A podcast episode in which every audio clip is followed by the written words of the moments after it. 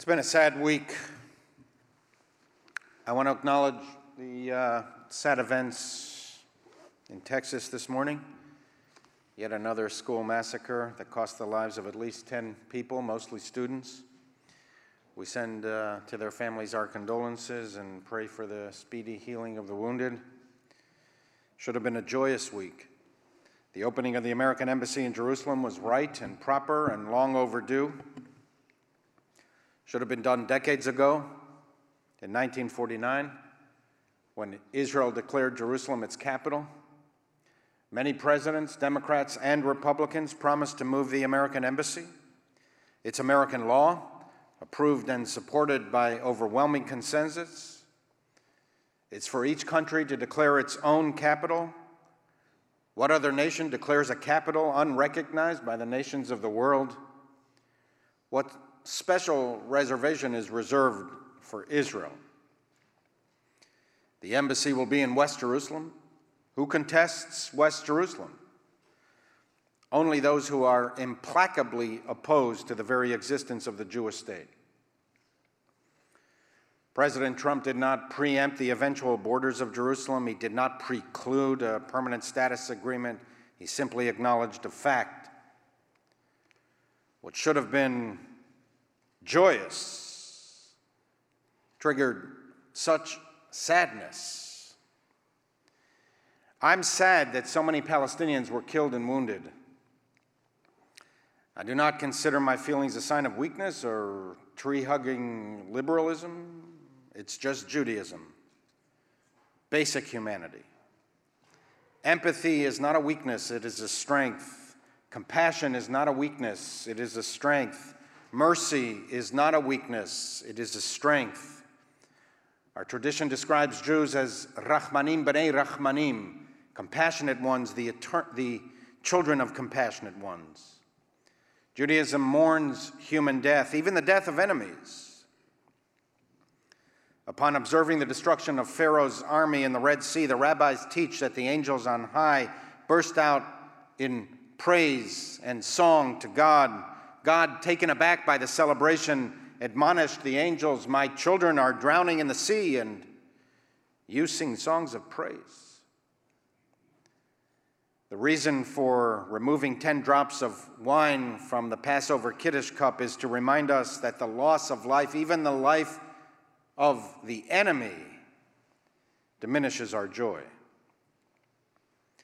I'm sad that Gaza is the way it is that life is so difficult for over a million and a half Palestinians, to the extent that Israel could be doing more to make life better for Gazans and doesn't, I am doubly sad. It need not be this way. Palestinians are a talented, educated people. Their potential is unlimited. Peace would produce immense dividends for both Israelis and Palestinians. There is another way for the Palestinians. They should try the way of coexistence and reconciliation that will not give them everything they want, but will give them much more than they have. Working together, trading together, inventing together, Israelis and Palestinians could transform that area into an economic and cultural oasis, enthusiastically funded and supported by the international community and corporate investors. It is therefore so sad to see the chasm between the potential and the reality. It is sad that peaceful coexistence is more distant than ever. I have long supported a two state solution. I do not consider this a weakness or tree hugging liberalism. Compromise is a sign of strength it is the only way to resolve the century old Palestinian Israeli dispute. It is sad that Palestinians have the worst leadership a cynical, exploitative, hateful, extreme leadership. It is sad that rather than shaping public opinion towards a better future, it perpetuates feelings of victimhood, rejection, rage, and violence. It is sad that instead of working towards peace, Palestinian leaders keep the conflict going, whipping up the masses to self destruction. They take international aid and Israeli supplies, and rather than constructing institutions of civil society, build weapons of war and tunnels of death. Palestinian rioters burned the pipeline this week at one of the Gaza crossings that supplies Israeli gas to Gaza. They destroyed their own supplies of energy. And with no pause for self reflection, continued to complain about the lack of electricity. Israel left agricultural equipment behind when it withdrew from Gaza. Jewish philanthropists, many Americans, invested millions in infrastructure and training. Yet Palestinians burned these facilities down. And with no pause for self reflection, continued to complain about living conditions. Palestinians lob missiles into Israel, build tunnels opening into Israeli kindergartens, and with no pause for self reflection, continue to complain of a border blockade. It is sad that for so many, even our own progressive colleagues, even our own rabbis and leaders, their first instinct is to berate Israel. Finger wagging admonishments. Don't forget to take all necessary precautions to prevent harm to innocent civilians. As if Israelis need to be reminded by us to avoid harming civilians. No country takes more precautions to prevent harm to civilians. The IDF is the only military on earth that mobilizes an army of lawyers to accompany its soldiers on the front lines. What happened this week was not a, with this week on the Gaza border was not a peaceful gathering of civilians. It was not a rally at Trump Tower. It was not a poor people's campaign on the Capitol Mall. Tens of thousands of Gazan civilians and thousands of Hamas and Islamic Jihad terrorists mobilized on Israel's border. Their purpose was to swarm Israel villages and cause death, mayhem, and destruction.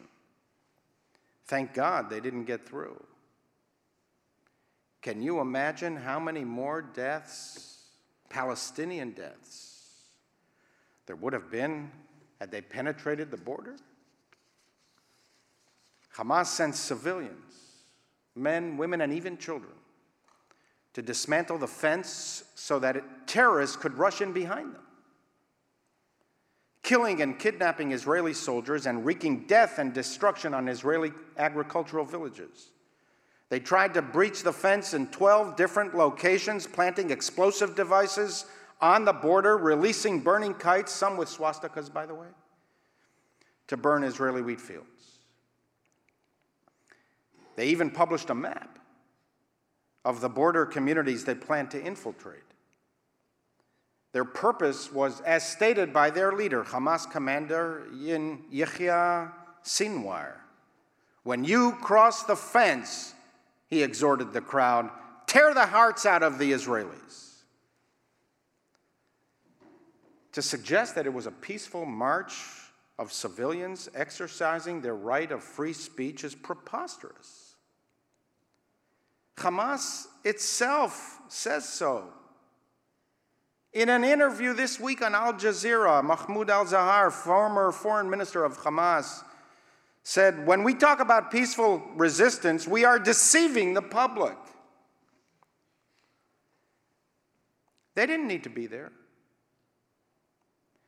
They weren't defending their homes. They sought to attack other people's homes. They were not defending their fields. They sought to burn other people's fields.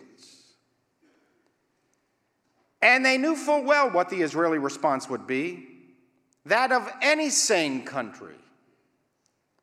For weeks, Israel cautioned Gazans dropping leaflets and communicating with Palestinians in every conceivable way. Do not come to the border, it's dangerous. For weeks, Israelis pleaded with Palestinians stay at home.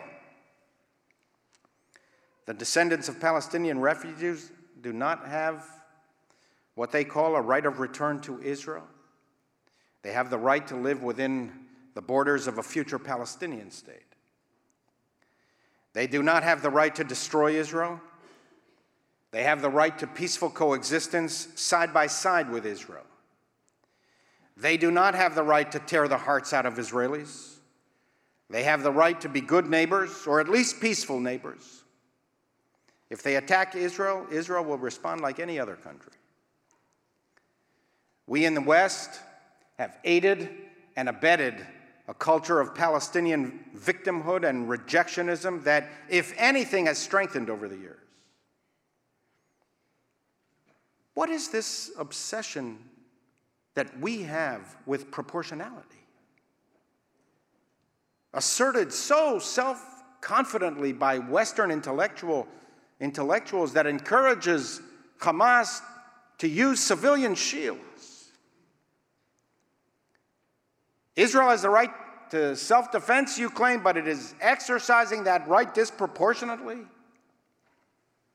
What has to happen to make Israel's use of force proportional? 62 Israeli deaths? The number of deaths on the other side? Three kidnapped soldiers? 12 houses destroyed? Five burned fields? Will that satisfy your perverse principle of proportionality?